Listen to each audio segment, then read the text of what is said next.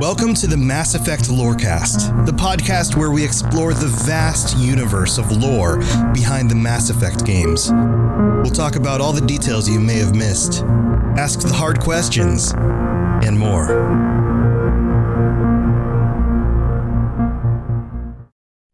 All right, welcome back to the Mass Effect Lorecast. This is your host, Tom, or Robots, and this is episode seven already man, we've already blown through a month plus of this show. This is crazy, crazy, crazy Time's stuff. flying. Time is flying. That other voice is N7 Legend or Sam. How's it going, Sam?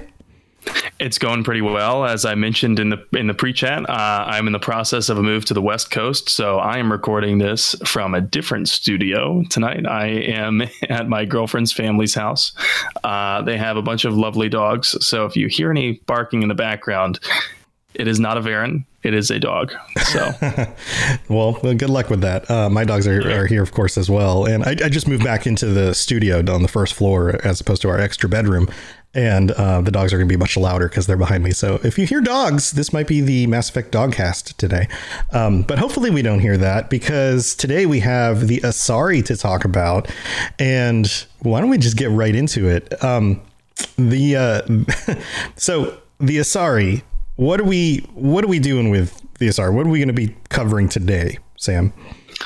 Right. Well, uh, as I, I kind of already brought up just briefly in the pre-chat, they are the most technologically advanced species in the Milky Way. They're culturally dominant.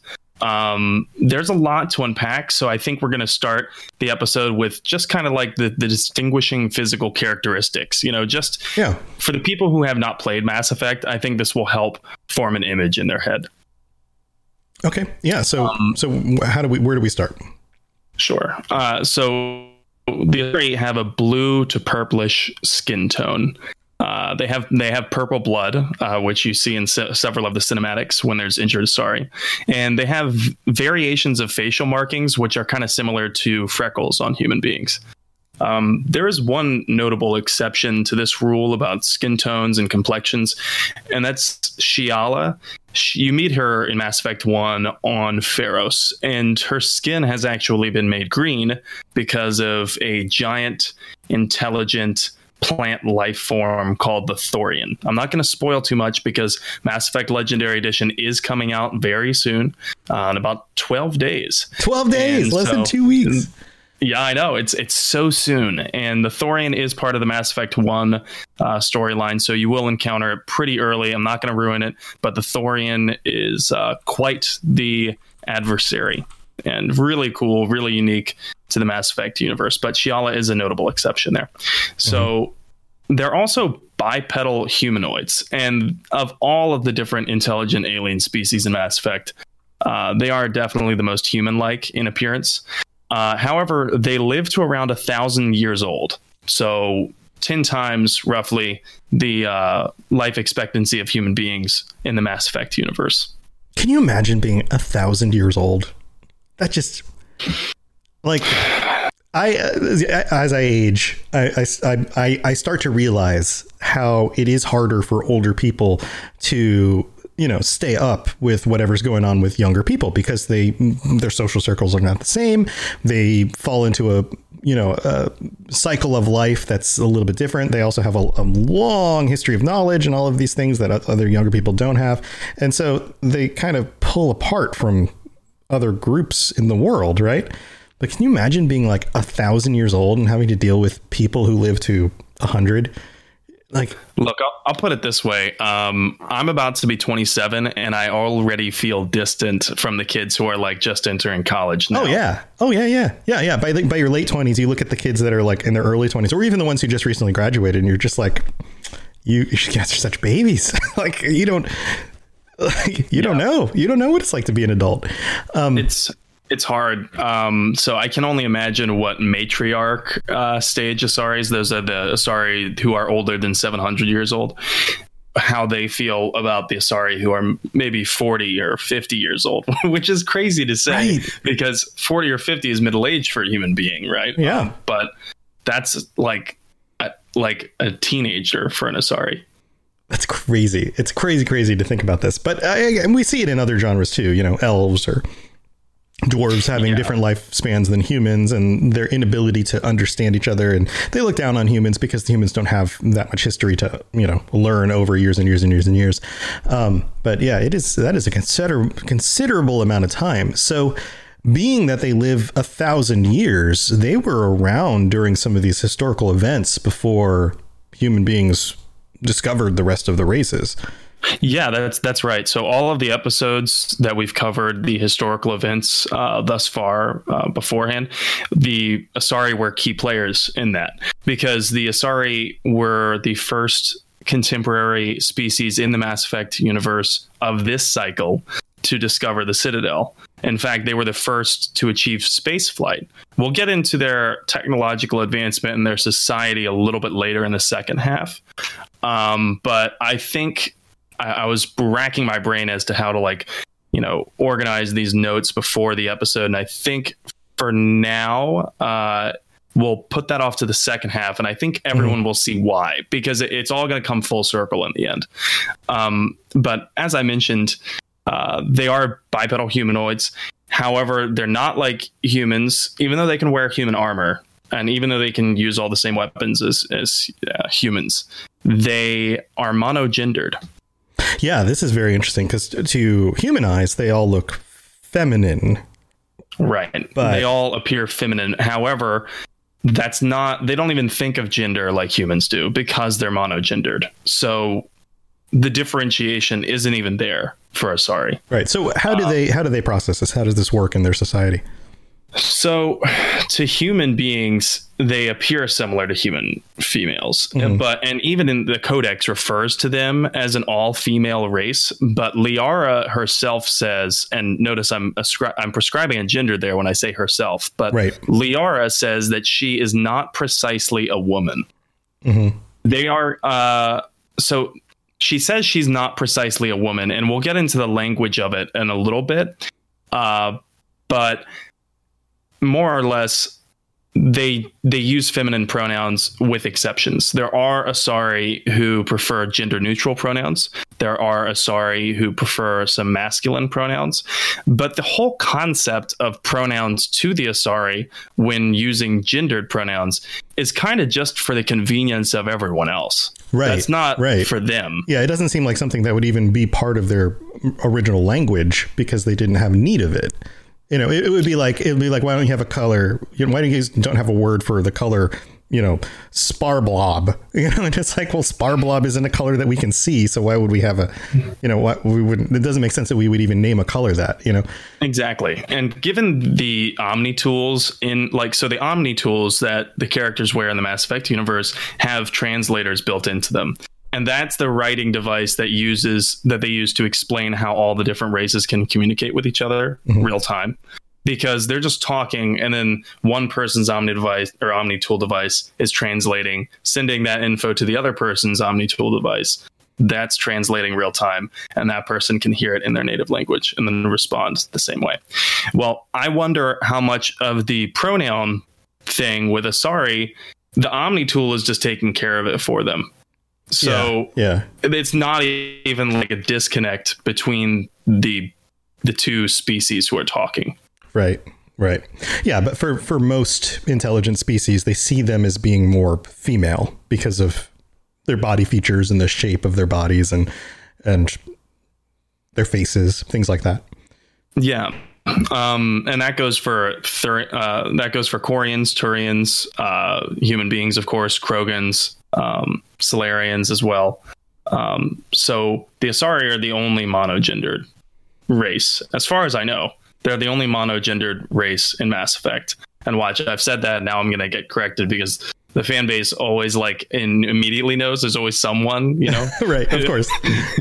Um, Well, actually, I'm going to see it be like, yeah, like I'm going to see it and be like, oh, oh my gosh, I knew that. Yeah. And then no one's going to be like, no, you didn't. yeah, i- inevitably, whenever you have to do any of these shows, you're going to like forget something, or something's just not going to be part of what you discussed in the moment, or or whatever. And somebody's going to be like, "Actually, you could have brought this up, or you got this part wrong because the complete answer is this." And it's like, "Okay, well, thank you.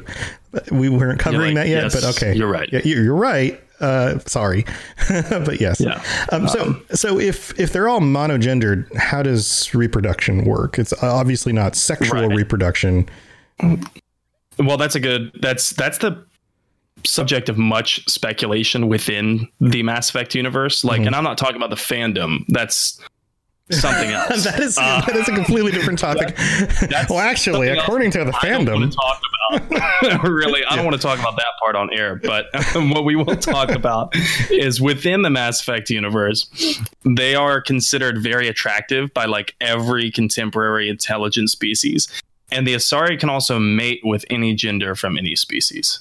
Mhm. Part of that is because the Asari's reproduction is asexual. That doesn't mean that they can procreate on their own. They can't. They need a partner. Um, and I think the game, the way that the game in- in describes it is that it's kind of this mind meld thing where procreation can involve physical intimacy and touch. However, it's not a necessity. Um, and it can occur, it can like basically occur with something as simple as an embrace from a loved one. Um, but the, the physical touch really isn't like a requirement. It's maybe like think of Spock with you know like the yeah, right, like, mind. right. Um, what, what? You're pregnant? Why? I, I didn't think you. I didn't know you were. Well, I accidentally gave somebody a hug. You know, sometimes it happens. we were bonding. We are having a heart to heart, and uh, I guess we're now more than BFFs. I guess we're having a baby. Here, here we go. Here's the truly crazy part that I think kind of evolved from a writing necessity, where what you just mentioned, where according to the lore, it's basically up to an Asari whether or not she becomes pregnant um, from the meld. And here, I'll, just read from the wiki to kind of clarify something about Asari procreation. When an, an Asari provides two copies of her own genes to her offs- offspring, one of which is passed on unaltered. The second set of genes is altered in a unique process called melding, also known as the joining or the union. During melding, the eyes of the Asari, initiating the meld, dilate as she consciously attunes her nervous system to her partners, sending and receiving electrical impulses directly through the skin. However, physical contact is not strictly necessary. Um, so melding isn't always used for reproductive purposes, and sometimes it's you know just to send and receive info. Uh, which, by the way, that sounds a lot like the Protheans that we discussed last you know last week. Um, however, for anyone who's played Mass Effect, you can probably think of, regardless of whether or not you romanced Liara, Liara melds with Shepard on a number of occasions to try and decode the visions that Shepard receives from the Prothean beacon. Hmm. But also, if you do romance Liara, the final mission bef- uh, before you make that final charge towards the uh, beam on Earth, Liara melds with Shepard. So now it's kind of up for interpretation. Was that meld romantic? Hmm. And was it meant to procreate? Is this why Liara is part of the trailer for the next Mass Effect game? Yeah. Because any of the times that she melded with Shepard, maybe she, maybe for her it was a procreating meld, Right, right. It wasn't up to Shepard. It was hundred percent up to her. right? And with Asari being a thousand year lifespans, uh, I don't, we don't really know what the gestation period is like Yeah, for yeah. Asari. Um, so it'd be really something if BioWare decided to say that, okay, well, no matter whether or not you romance Liara, Shepard has an offspring with Liara. Right, right. And what if what if your character is Liara, Liara's child? Or another character in the game is Liara's, Liara's child and you're somebody else. Right. But but that would that would give them a direct way of you being Shepard's child and a reason why Liara may want to go back to find the remains of Shepard in order to show her child or you know like honor the dead you know because this this is the this is the person i melded with in order to create you. So the, the closest thing to here's your baby daddy you know like like that maybe that's has something to do with it. It, uh, and really, there's a lot of speculation that can come from that just because, you know, regardless of the partner, the offspring of the Asari is always going to be Asari. Because the, there's no DNA actually taken from the partner. Mm-hmm. Does the um, does the structure of the person they're melding with it, like it, it, seems like it adjusts that other component, but does it do so in a way where it replicates similarities to that partner? Or is it like uh is it is it almost like using the individual as a random key generator for what the other component of the DNA is going to be? It's kind of like they search for what's missing in the partner. I know that sounds a lot like opposites attract, and that can be a bit cliche, but uh-huh. because Asari search their partner's memories and their entire genetic history for desirable traits to pass on to their offspring, and they, they're doing that during the melding. Um, diversifying is seen as an advancement of not just themselves and their family, but a contr- but a contribution to all of Asari society, to their mm-hmm. whole species. So mm-hmm. it's kind of like a civic duty to uh, mate outside of your race. Um, and as right. I mentioned earlier, that this all sounds very Prothean like if, if, you think about it. Um, it. And there's a reason for that that we'll get into later. But partnering with another Asari then doesn't really add as much to the diverse uh, diversity to the gene pool, and it also makes the offspring more likely to become this thing called an Ardat Yakshi, and by the way, this Ardat Yakshi, it, it only happens with two Asari who mate. It doesn't happen with uh, an, an Asari and a Krogan or Asari and a human. It only happens with two Asari. So when two Asari mate, there's a chance that the offspring is going to become um, a an Asari called an Ardat Yakshi. And basically, to put this bluntly, this is an Asari who is a sexual predator who murders their partners as a result of overloading their neurons during mating this is messed up. this is this really is, messed up. this is the um oh my god. This is like in our world there's like somebody may be a sexual predator, but on some level that's always based on a decision they make, right? Even if they have some sort of inherent bias towards being attracted to something, they still have that like I mean, ultimately, it's their fault for following through with it, right? Like there is right and there is wrong. It doesn't matter if you're tempted uh, you know, a hundredfold to eat the cheeseburger, at some point you just shouldn't eat the cheeseburger. You know, like you just have to make that choice, right?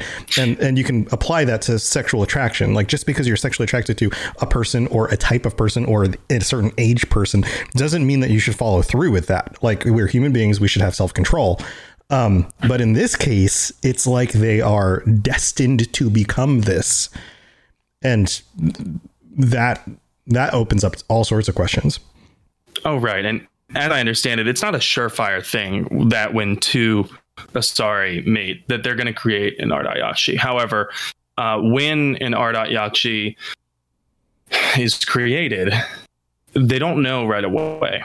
Um, in fact, you only find out if you are an Ardat Yakshi, you only find out that you are one when you go to meld for the first time, and then that person's nervous system gets fried. Jeez. and now all of a sudden you're a murderer. Right, and you can't um, help it. It's not something you can. You just have to become totally abstinent. Yeah, and, and just never that's melt. right. They have to become monastic. So there's like a like a monastery uh, on I forget the name of the planet right now, but there's a monastery built for the peaceful coexistence of Ard- Ardat Yakshi. Um, however, there's a sociopathic element to Ardat Yakshi as well. Um, many Ardat Yakshi who discover this power become enthralled by it.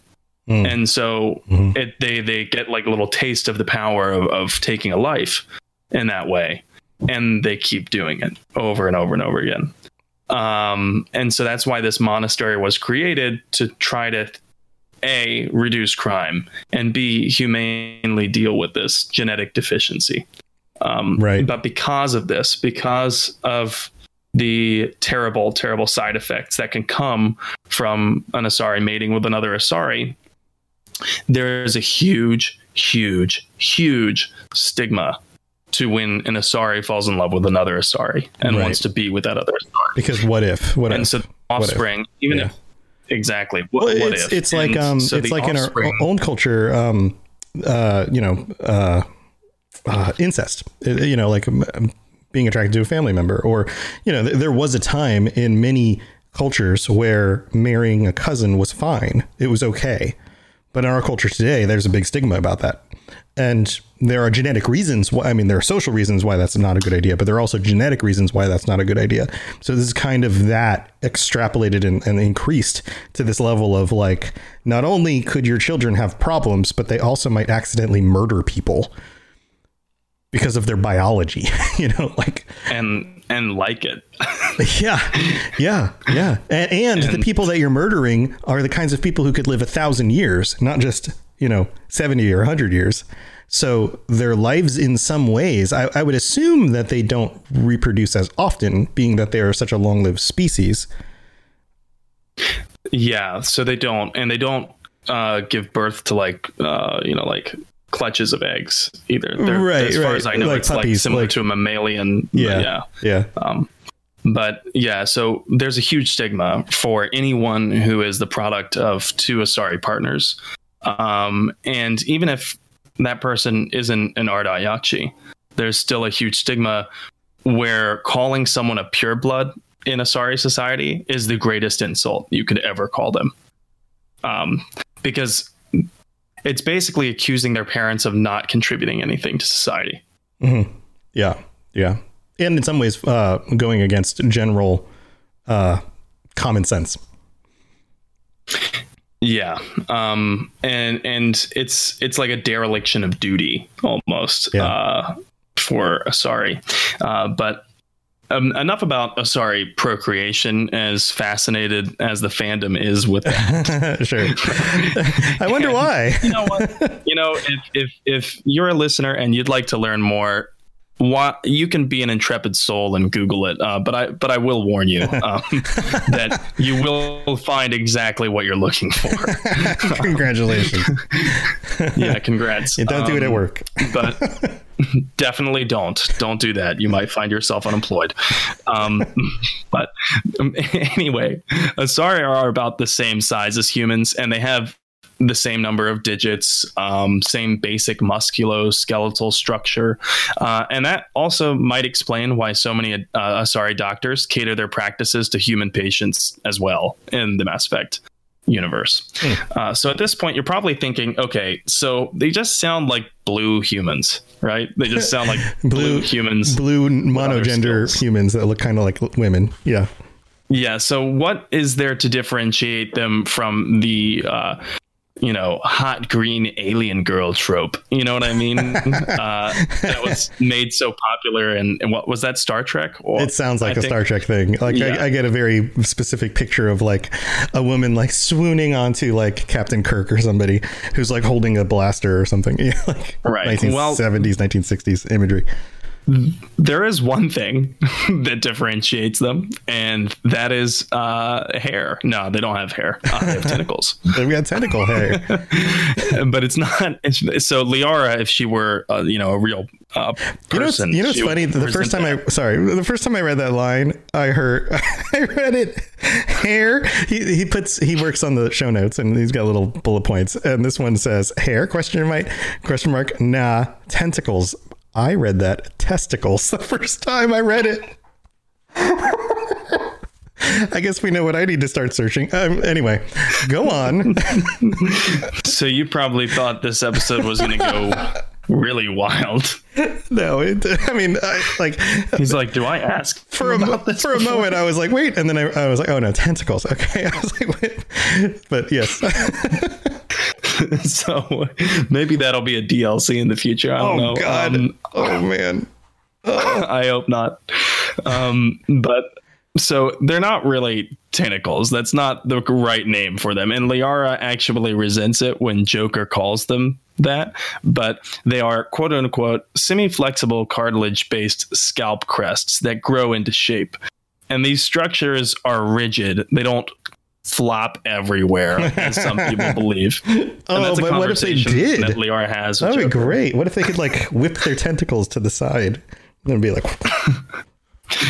you know? They, well, the textures in the game kind of make it look like they might be able to. Yeah. But as I understand it, they're actually more similar to like the carapace on top of Turian's heads. Mm-hmm. Yeah, they and some because that, it looks like the same texture as the skin, which you would assume is semi malleable, right? Like skin is. Mm. They don't look hard.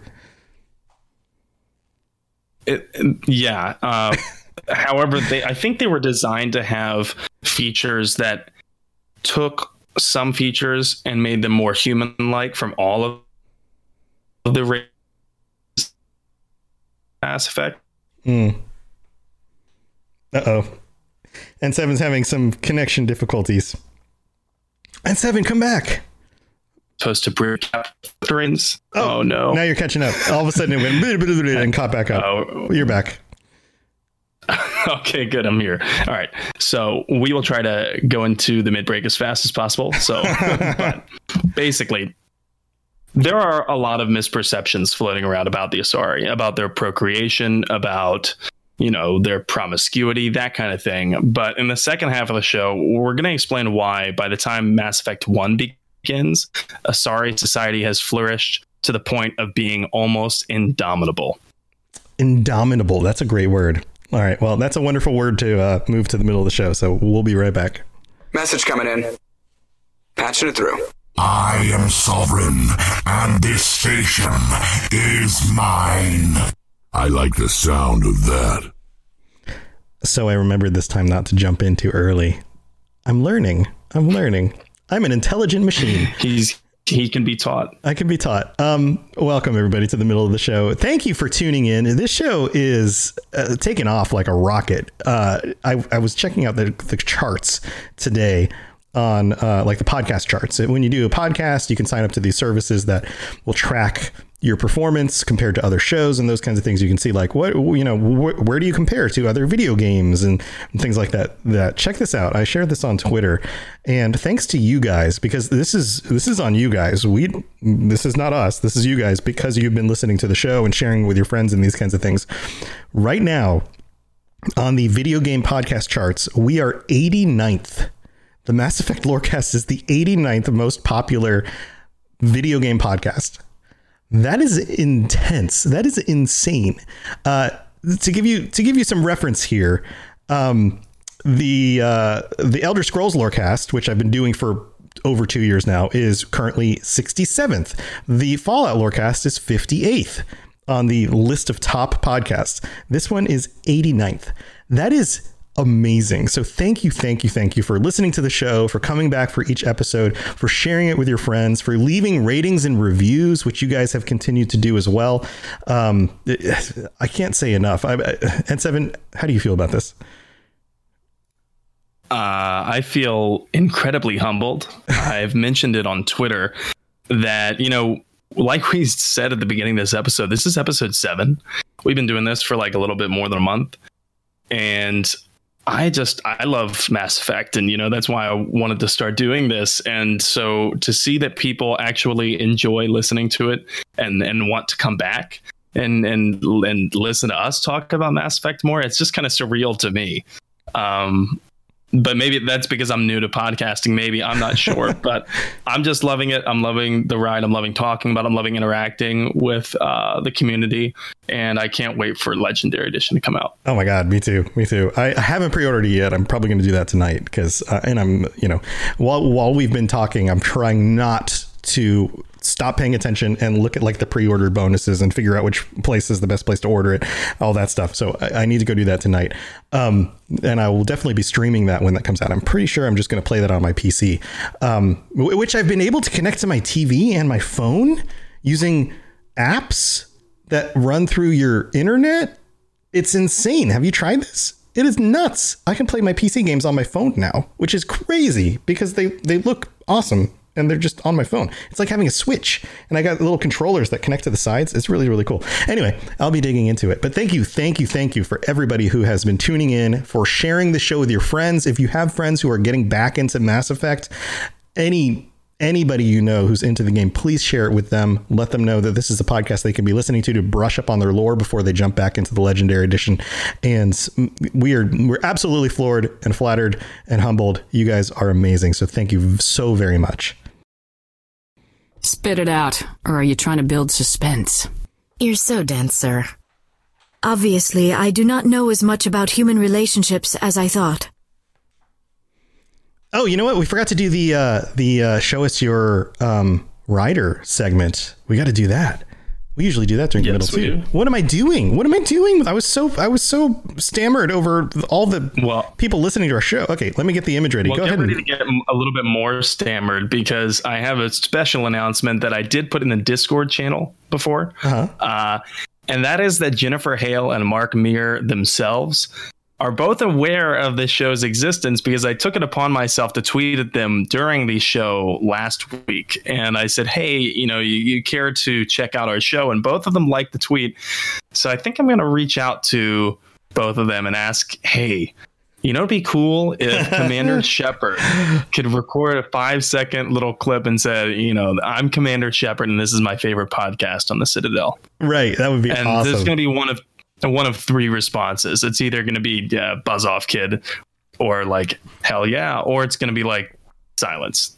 yeah, it might be no response. so I mean, I'm we'll sure see. they get lots of messages from everybody, um, but that would be Oh, yeah. amazing. Yeah, I'm Commander Shepard, and this is the best podcast on the Citadel. Yeah, that would be that would be great. That would make my year. Yeah, that would That be would make my year. that would be amazing. So let's uh, let's talk about our rider this week. Who is it? I've got the image ready. Sure. So this rider comes to us from the Mothman's Ranger. Uh, this is Sarah Ryder. She is biotic focused, but is really skilled in rifles, snipers, pistols, shotguns, and melee, according to the Mothman's Ranger. So I think that means that Sarah Ryder is a combat specialist as well. Uh, her background is she's a Pathfinder, of course, um, and the psych profile from Dr. Lexi T'Perro, who, by the way, is an Asari, and she's an Asari doctor working on human beings. So I just kind of want to loop that into the episode. but uh, Dr. T'Perro says that Sarah Ryder exhibits heart and empathy in many situations. Also, the passion that she brings to, the, to her role as Pathfinder does not go unnoticed by those who work alongside her. However, Dr. T'Perro would say that all of this is completely in line with her tendency to act impulsively in many situations. So, another horoscope like psych profile from Dr. T'Perro. I think she's got a good um, newspaper column going. Uh, you know, one of those old advice columns that people could write into.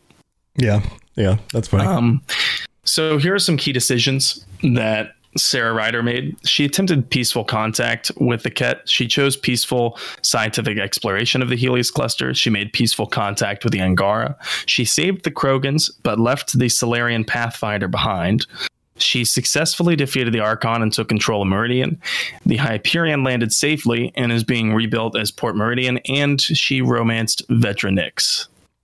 Ah, now this is the one game I've, of the series I haven't dug into, so I don't really know what any of this stuff actually means. Um, but I've heard people talking about it that it's uh, they patched a lot of things. It's gotten better since release. Um, have you played it since the patches? I have not. Uh, I need to, but I have heard the same thing that it's much better now. Um, that's become a trope, I think, in modern times where games get released in like basically beta stage. Right. Uh, Right. But I will give it a shot. I'll give it a shot. I'm busy with the original trilogy, so I think after I'm done playing Legendary Edition, I'll probably give it a shot while I'm trying to kill time until Mass Effect 4 comes out. But Oh yeah, yeah. I, I think it would be fun to to dive into it. In fact, I think it would be fun uh, for me to gump, jump to Gump to Forrest Gump back into uh, the Legendary Edition, play through all three of them in series, and then jump into this one and uh, bring with it all the knowledge and the experiences I have from the other games. And we could have some conversations about that, say six months from now or whenever. Um, that could be really really cool.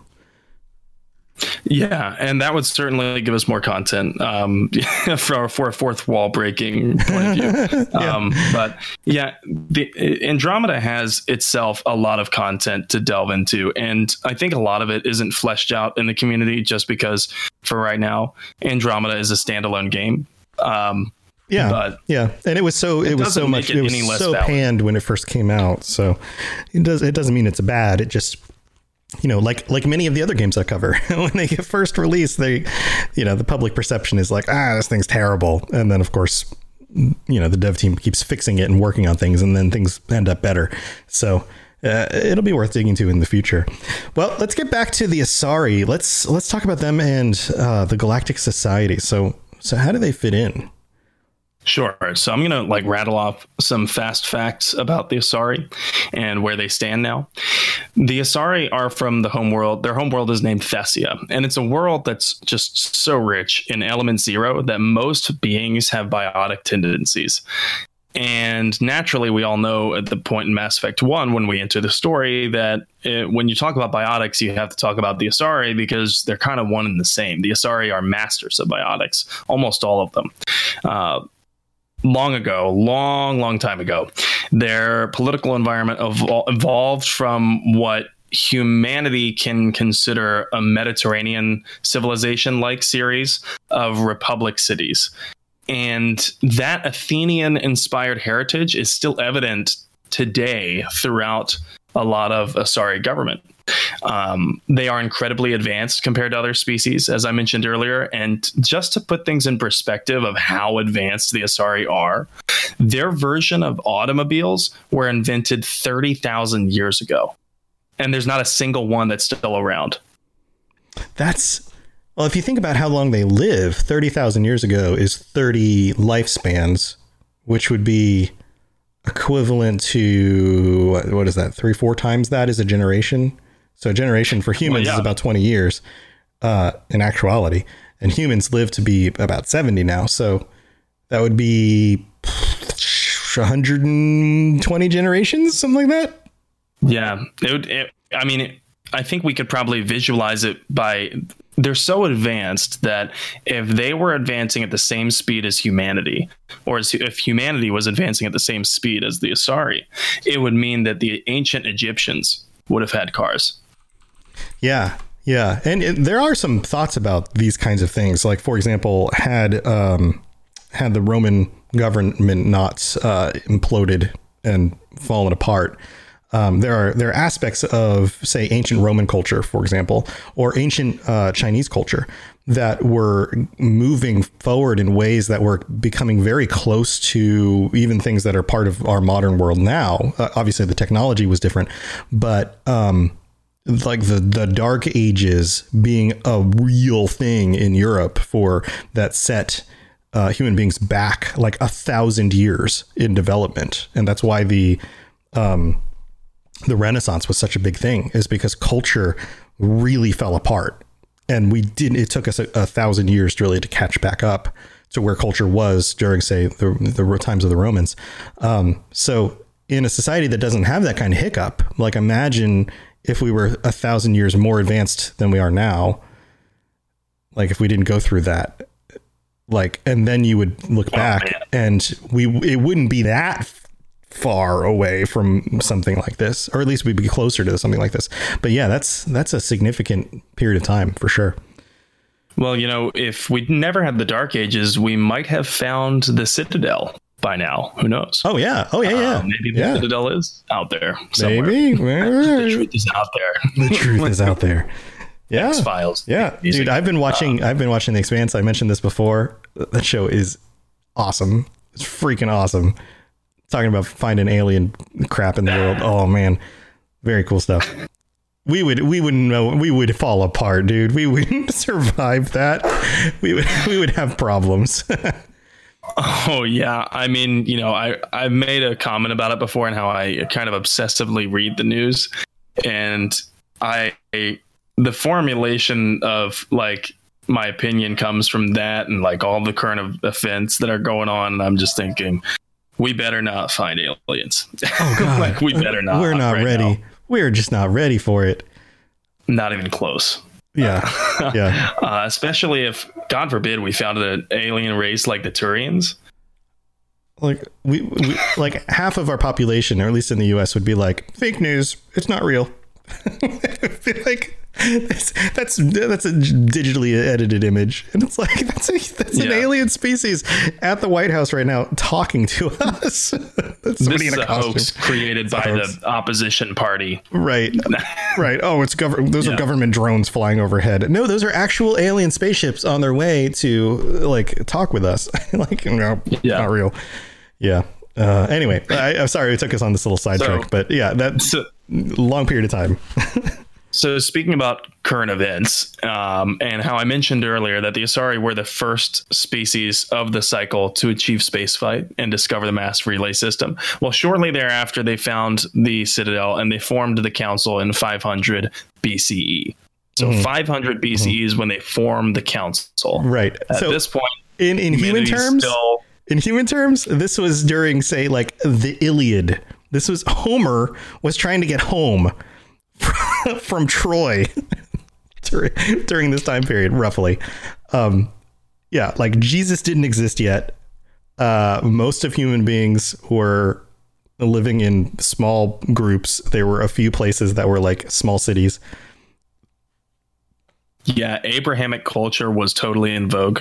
yeah yeah right right. Yeah. In, in the middle that east in the middle east yeah uh, you were you were either probably um babylonian sumerian egyptian uh hebrew like israelite. Yeah. um it- like Most of your conversations probably revolved around the Nile if you lived in northern Egypt. right right and trading goats. Like that was most of your day was like wheat and goat farming like for most humans across the entire globe anybody who was around whether it was in like old-timey uh, you know southern uh, or more middle like uh, America, you were part of a tribe who was probably doing those same kind of things. Or if you were if you were in Asia, you were probably I mean the the Chinese culture was already a few thousand years old, but most people were probably just farming pigs and you know rice. like that's this is where we were at 500 BC. So it sounds like we're riffing, but I do want to drive home the point, you know, that this is how advanced the Asari were Yeah. compared to not just humanity, but every other intelligent contemporary race uh, of the cycle. And that's important because it has allowed the Asari to have the galaxy's largest economy. They have a monopoly on on biotic tech trade. And because of their long lifespan, they're more inclined for a wait and see attitude than other species. Like they have a long term investment mindset, or as uh, current internet culture calls it, they don't have paper hands.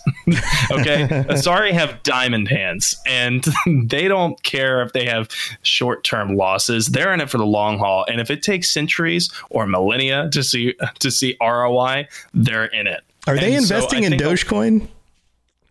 Or no? I You think they're uh, Bitcoin investors, but they're going no, no, not no, none of that Doge stuff. I think that they're Bitcoin investors, but I think that they're also altcoin investors. So I think that Ah. they're they're they're all over the market. I think that they're playing both sides of it, And they're ho- they're uh, hodling everything. yes, exactly. they are they're waiting for a moonshot in some of the altcoins. Maybe they're Safe Moon fans. I'm not sure, but I'd like to think that they're Dogecoin fans.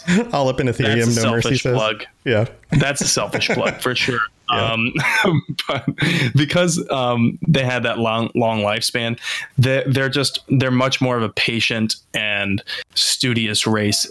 Even when it comes to other types of you know like uh, military conflicts, even. Uh, and that's that might explain why the Asari councilor is so hesitant to actually do anything that helps Shepard and the Alliance and the Spectres, because they they don't, they don't feel a rush really for anything um, at all. Yeah. Well, Shepard's life to them is a flash in the pan. Like, uh, Yeah, an equivalent would be the uh, the lifespan of a dog to a human. Know? yep, that's a perfect equivalent. Yeah. Um, like, well, uh, it's a dog, but it's gonna, you know, it'll be here for a while, maybe a decade, but then it'll be gone. And I've got a Man, lot of my you- life to less, you know, keep living. can you imagine like an Asari child is very sad because they're still a child, but their Right. best friend who was a child, Their human friend got not- old and died. no, but that's that's true. Like our, we've got two dogs. One of them's ten now, and she's starting to get old. She's got like little cysts that grow in her skin. You little skin bumps. We'll have to take her to the vet and get them, you know, taken off. And then, and, and this is funny, but do dogs fart more when they get old? Because she's been farting a lot. Yes, they do. They do. Yeah, they do. That's totally a thing. But like, you could be a, a young Asari and be like, "Oh, my friend Bill, Billy over here is getting old. He's farting more. Got these skin marks. I gotta, I gotta take him to the doctor. Uh, we've been friends since he was kids. a kid. He goes by William now. It's all yeah, yeah. He's been. He's, he doesn't want to play with me anymore. He doesn't want to run around outside. He just wants to sit in his lounge chair, and sleep sleep, and watch. watch golf. when did you get into golf, Billy? I thought that was last week. Yeah, right. You didn't used to be in, into golf. That was like four years ago. I got into golf four years ago. That was only four years ago. yeah, who knows? Maybe a sorry. You know how human beings are like, man. I eat for lunch yesterday. I can't even remember. I'm sorry. Like, what did I do for 10 years? Right. Yeah. Oh, I shouldn't have done that. Oh, yeah. Everybody does that in their third century. oh man, what a child! but Asari are are also um, pretty skilled diplomats, probably because of their longevity. You know, they've seen it all, so. Mm-hmm. That would make anyone, I think, a shrewd diplomat. But their culture, and I'm talking everything from art to architecture to poetry to, you know, music, every part of their culture has dominated the Milky Way. And I want people, if you've ever played Civilization, which is another one of my favorite games, yeah. think of the culture victory. And you're trying to obtain the culture victory in Civ. So, wait, so the, the United States is playing like the military victory, and uh, you know, uh, I don't know, the Salarians are playing the science victory, and then these they're playing the the culture victory. We're all that's that explains it. That's why they can't figure out how to do things or get along because they all have different exactly. cultural victory requirements. Um, man, that's funny. Yeah, I love Civ. And so, oh, Civ is so great. But I like the older I get, the more I have to distance myself from it. Oh yeah. Just because you have to put so much time into every single one game, but I still love it like so much. But one more turn, one more turn, and then yeah. it's three in the morning, and you're like, I gotta go work tomorrow. I have to, I have to put this down. yeah. Yeah. Um, the other thing that occurs to me about them week. is, yeah, is, yeah, next week. The the other thing that occurs to me about them is that if you were like, you know how like wacky art gets the more it develops, and in a lifetime, you learn art as a child and then you get really good at it by the time you become an adult and then you probably make some sort of progress as a young adult and then create some sort of masterpiece and then you might create another masterpiece later on in your adult life maybe change art forms a little bit and, and you know vary it. But imagine if you had a thousand years to perfect your art form. It would get super weird. Like it would get it would get so weird. I, I would imagine that a race that does this to like a human, like we wouldn't understand their art at all because it would be so far out there because it would be like be, understanding art is like being part of a conversation right? Like to understand cubism, you have to have understood uh, the reemergence of the classical art, and to understand that, you have to understand the, the you know whatever came before that, and and over and over again. Like to truly understand, say, modern pop music, you have to understand what was happening ten years ago, and then you have to understand what happened in the '90s and the '80s, and then you know the resurgence of you know rock and roll, and like if, if you understand the the background of all of those things, you get to see like oh these are all the influences that they pull for this. This is how it makes sense artistically, not just as a song I put on while I wash my dishes cause, or drive my car because I like to listen to music, right? A true art connoisseur understands the history of the art form.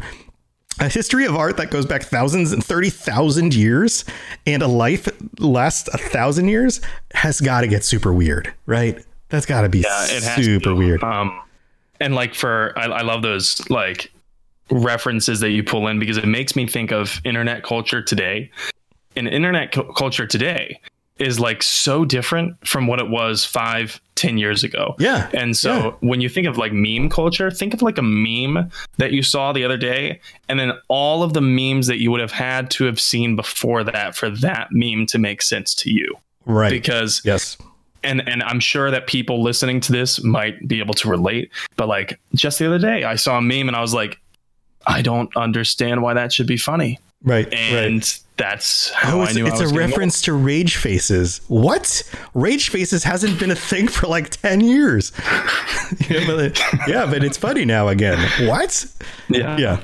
Yeah, exactly. And and I don't know if you guys remember deep fried memes. Mm-hmm. Oh yeah. But yeah, so deep fried memes like were so meta. It was meta to the point of like what the hell is going on? And so that has to have been like Yes. The closest I can come to equivocating what Asari art would be like to humans. That's what I'm. That's what I'm talking about. It's like a reference on top of a reference on top of a reference on top of a reference to the point where you just go, "Why is that a picture of a man standing in a corner?" And the Asari is like, "You don't understand. You don't understand this." It's elementary. I mean, it, it- the lighting looks nice, but it's just a man's like. I'm gonna have to explain thirty thousand years of art to you for you to get this. Why this is a masterpiece? It's like it's just a dude standing in a corner. yeah, And then also you're having to explain it to a dog, basically. So, right, So, right, right. It'd be so like, it's like, why do I even bother? right, right. Here, here's a bone. Chew it. Go, you know, go in your own corner. Yeah. Chew on your bone. Yeah, Here's So- here's a world to colonize. Knock yourself out. Um, but yeah, yeah. um, so how did the Asari come to such status and stardom? See what I did there? Uh, Yeah. Stardom. Yes. How, did- how, did, how did Uh, this work? Stardom, Uh, not planetdom. I'm not planet dumb, star dumb, but they came to this level of sophistication. So, if you mentioned, or if you listened last week, we mentioned the Protheans guiding Asari evolution. Well, this is coming full circle, and it's also kind of why I didn't want to touch on it too much last week because I knew that we were going to get into it now. All right, Uh, well, let's get into the deep that end. Go. the pro- the Protheans deliberately concocted the this guise of the goddess Athame to uplift the Asari through numerous pieces of knowledge that they wouldn't have otherwise discovered for thousands of years, like agriculture and astronomy. And these are the building blocks for hum- what well for what we know to be human civilization. So if you give these pieces of knowledge to human beings, let's say five thousand years before they otherwise discovered them, it accelerates everything after that exponentially. Hmm. Um, so what happens with the Asari is they accept these offerings of knowledge from who they perceive to be a god, and the Protheans facilitate that perception. And basically, the natural development of Asari was propelled forward at light speed. No pun intended there. Uh, An actual light speed. actual light speed Yeah. because it's likely due to Prothean influence that the Asari discovered FTL space travel. um, so Protheans went one step further than that because, of course, you know, reaching in and, and meddling around to that degree wasn't enough. Uh, so they went one step further and they genetically altered the Asari to become more skilled biotic users, even. Um, and so there's a part from the wiki I want to just read right now because it really does a good job of describing just the extent to which the Protheans had manipulated the Asari's development.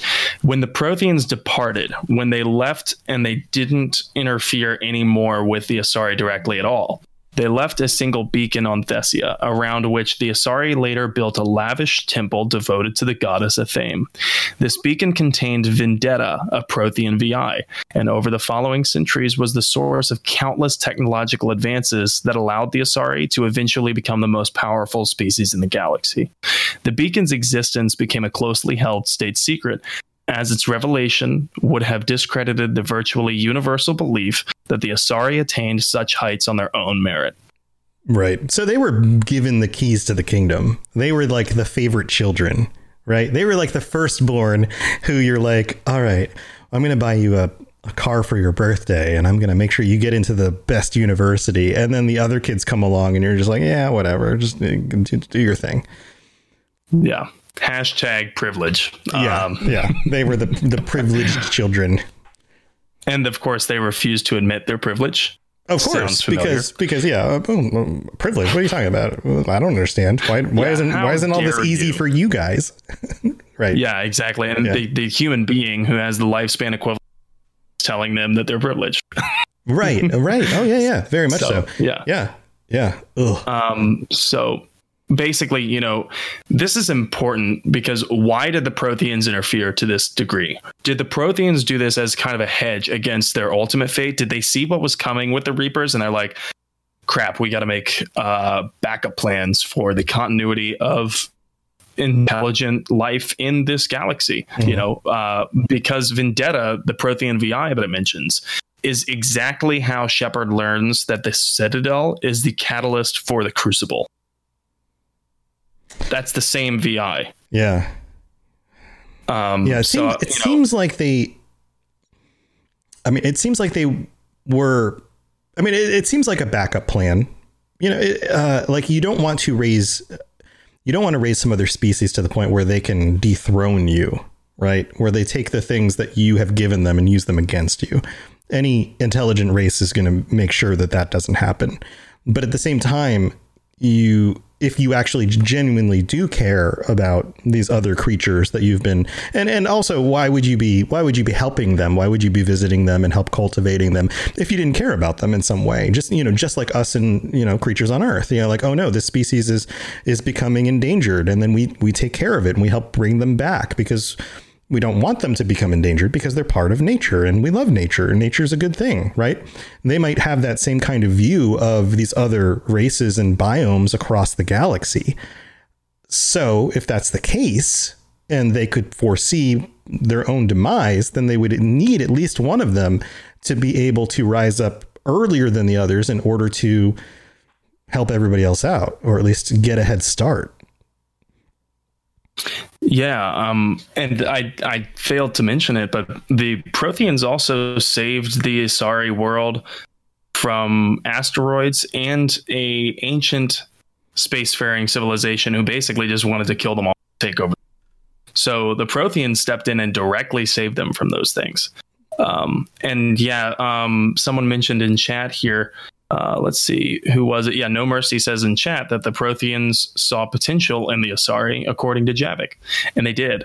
Uh, however, I'd like to revisit a detail that we said last week with the Protheans, and that is that the Protheans were okay with mating with the Asari. Uh, so now we start to look at some of the Asari abilities like the mind meld uh, and the biotic capabilities. And I start to think is this a relic from Prothean capabilities? Yeah, it seems it seems like it might be something that was passed into them, or you know, through that. Um, the uh, dirty old man interpretation of this was that the Protheans wanted some hotties to do their bidding and to hook up with, and so they invented them and made them a thing. Uh, I'm sure there's some internet lore out there about that too. I, I haven't looked it up, but if this is a potential idea that occurs to me, having heard this uh, creation span and knowing how some people are, that this could very well be a thing too, right? Like, like It- maybe it the could- Protheans were the do- dirty old men of the universe. That's totally possible. And of thing. course, it is always the people in power positions that become like that. But And but the Protheans were certainly in power position. Right, but maybe maybe maybe it's wrong to uh, maybe that's too broad of a brush. Maybe some of the Protheans were like that. And so some of the Protheans did this, and some of the Protheans took care of the humans, and some of the Protheans were more concerned with other things. You know, like to say that they as a complete culture did this universally is probably too broad a statement. yeah, It- I mean, it probably is, but ultimately, I think it just it continues along the same theme that we were talking about last week, which is standing on the shoulders of giants. And so the Asari stand on the shoulders of the Protheans, very much so. And the Protheans stood on the shoulders of the Inusannon. And this cycle of standing on each other's shoulders like that is probably how organic life gets to the point at the end of Mass Effect 3 where you can defeat the Reapers. Right. That's how it got there. Right, right, and and maybe and to you know, and I half joke about the dirty old man perspective on that. Um, you know, maybe that was the thing, probably not, but it, it's it does seem much more likely that an overly intelligent species like this sees the pattern, and they go. Ultimately, if we're ever going to win, we have to pass things down to the people who will be here after us so that they can be equipped to actually figure out the, the solution. Um, so let's give them a head start. And I, I would imagine they can't give everybody the same head start. So somebody has to have more of a head start. It just kind of makes sense. Yeah. And I, I'm kind of like interested as to how many innovations did this Prothean VI give the Asari? And it being a state held secret, uh, how sensitive was that secret? I'd love to see like side stories or fan fiction written about the Asari government had this journalist killed. Right, for right. Almost leaking the secret that would be the downfall of all faith in every public institution. And because it would, if that secret were to leak, every public institution will lose all of its faith across the largest economy in the galaxy. Right. Imagine the type of recession that would happen from that. Right. Or there's Prothean, or like the government, the Prothean government is keeping it from the people, but there are the people who think it's a conspiracy that this actually did happen. And most people are like, no, that's not, that's ridiculous. That didn't happen. But they're the ones that are right. Yeah, they they uh, they have their own version of ancient astronaut theorists. Right, right. Or the X Files show. You know, like it's the Prothean version of the X Files where they're like, no, really, there was this alien race and it, it gave us all the information that started our culture. And no, you're just, that's ridiculous. Yeah. And they're like, we're going to find the truth. The truth is out there. Yeah, but, yeah. That's. I mean, that's pretty much that's it for the Asari. I mean, they have a uh, very, very um, complicated, intricate culture. I encourage anyone who's curious um, to learn more about the Asari to play the games. And if that still doesn't, uh, I think, quench your thirst for knowledge, go online, but go to the wiki uh, as I've mentioned and warned earlier before in the episode, there is some questionable content on the internet. Big surprise there. yeah, right. But centered around the Asari uh, the most. So, Yeah. yeah. if you're curious about, you know, religion, Asari religion, it's super cool in itself. Um, their religion is called Siari, and it's pantheistic, uh, I think. And basically, now knowing what you know after having listened to this episode, you realize what they're actually Protheans, but that's not what common belief is for the Asari. Yeah, yeah. Well, this is very cool. Uh, a lot of stuff I, I wasn't aware of um, in this one. I, I especially am interested in which of our listeners is going to write about the uh, the X Files, uh, sorry, version with uh, I don't know, uh, Sculler and Moldy. Maybe that's their names. Um, but, but thanks, thanks for filling us in on, on, on this stuff on this episode. Sculler and Moldy. Oh man.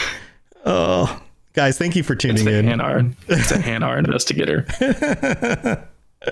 No, no, no. Mulder and Scully are the real X Files. Those are the human ones. The Asari ones are going to be called Sculler and Moldy. That's that's the joke. Sorry, no mercy. that wasn't a mistake. That was on purpose.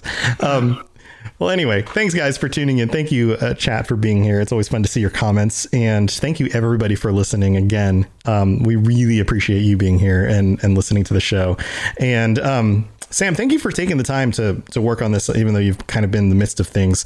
Um, we will not be here next week because you will be traveling. You're going to be actually doing a lot of your moving. You're able to set up kind of this temporary thing for this week, but next week we're going to take a week off. But we will be back the week after that with some of our impressions of the Legendary Edition because we'll have time to start that out. In, Oh man, in two weeks it's coming up so soon. Yeah, so 12 soon. days. Um, but In one week, I will be on my way to the West Coast, stopping in Yellowstone. So, and you know, it's no problem for me to do what I can and put the uh, you know show notes together and try to keep the show going. You know, when I can because I love doing this. And as I mentioned, you know, I was happy to see that the show is in the top 100 shows. Um, but I love doing it. So even if it were in the bottom 100, I'd still be doing this. we have three listeners. Congratulations. Three people are listening to your show. Yes. Three people. Yes. Uh, but, I mean, that's Thanks, not a joke, but that's how a lot of podcasts start. A lot of times you start with three people and you just got to go from there.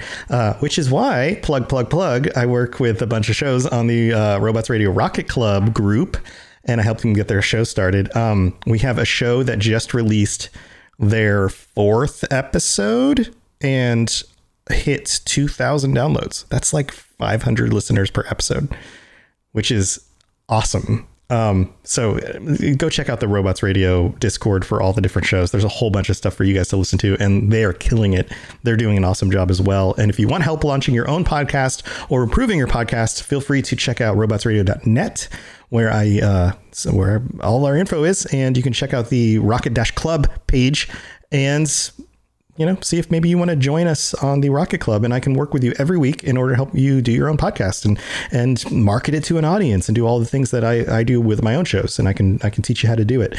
Um, so go check that stuff out. And let's see, anything else? Anything else you want to say, Sam, before we get going? Well, normally I'd plug about streams, but you know, as I mentioned, I'll be driving, so I don't think I'll be streaming until at least uh, May fourteenth. Yeah, yeah, he'll be set back up. Um, but maybe maybe for our next episode, because it will be post Legendary Edition at launch, we should do like a call in episode and have people join us and talk about their impressions of the game. That would be That fun. would be awesome. I'd love that. Yeah, I mean, because we'll have a little uh, bit of time to dig in, and yeah, and chat's always here, and you guys can join us on the Discord and pop in and and share your thoughts. Um, whether it's about the Legendary Edition or playing the game before, we can kind of just do a fun call-in episode with you guys. That would be a lot of fun. So yeah, let's let's do that. That'll be the plan for right now. I just made it up, and we're gonna go with it. So wonderful.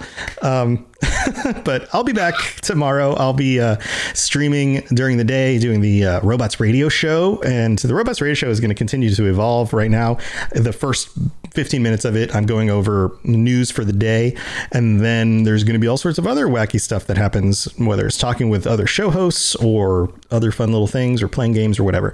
Um, and I might move it from noon to like maybe two ish in the afternoon. We'll see. I'm trying to figure out how to fit everything.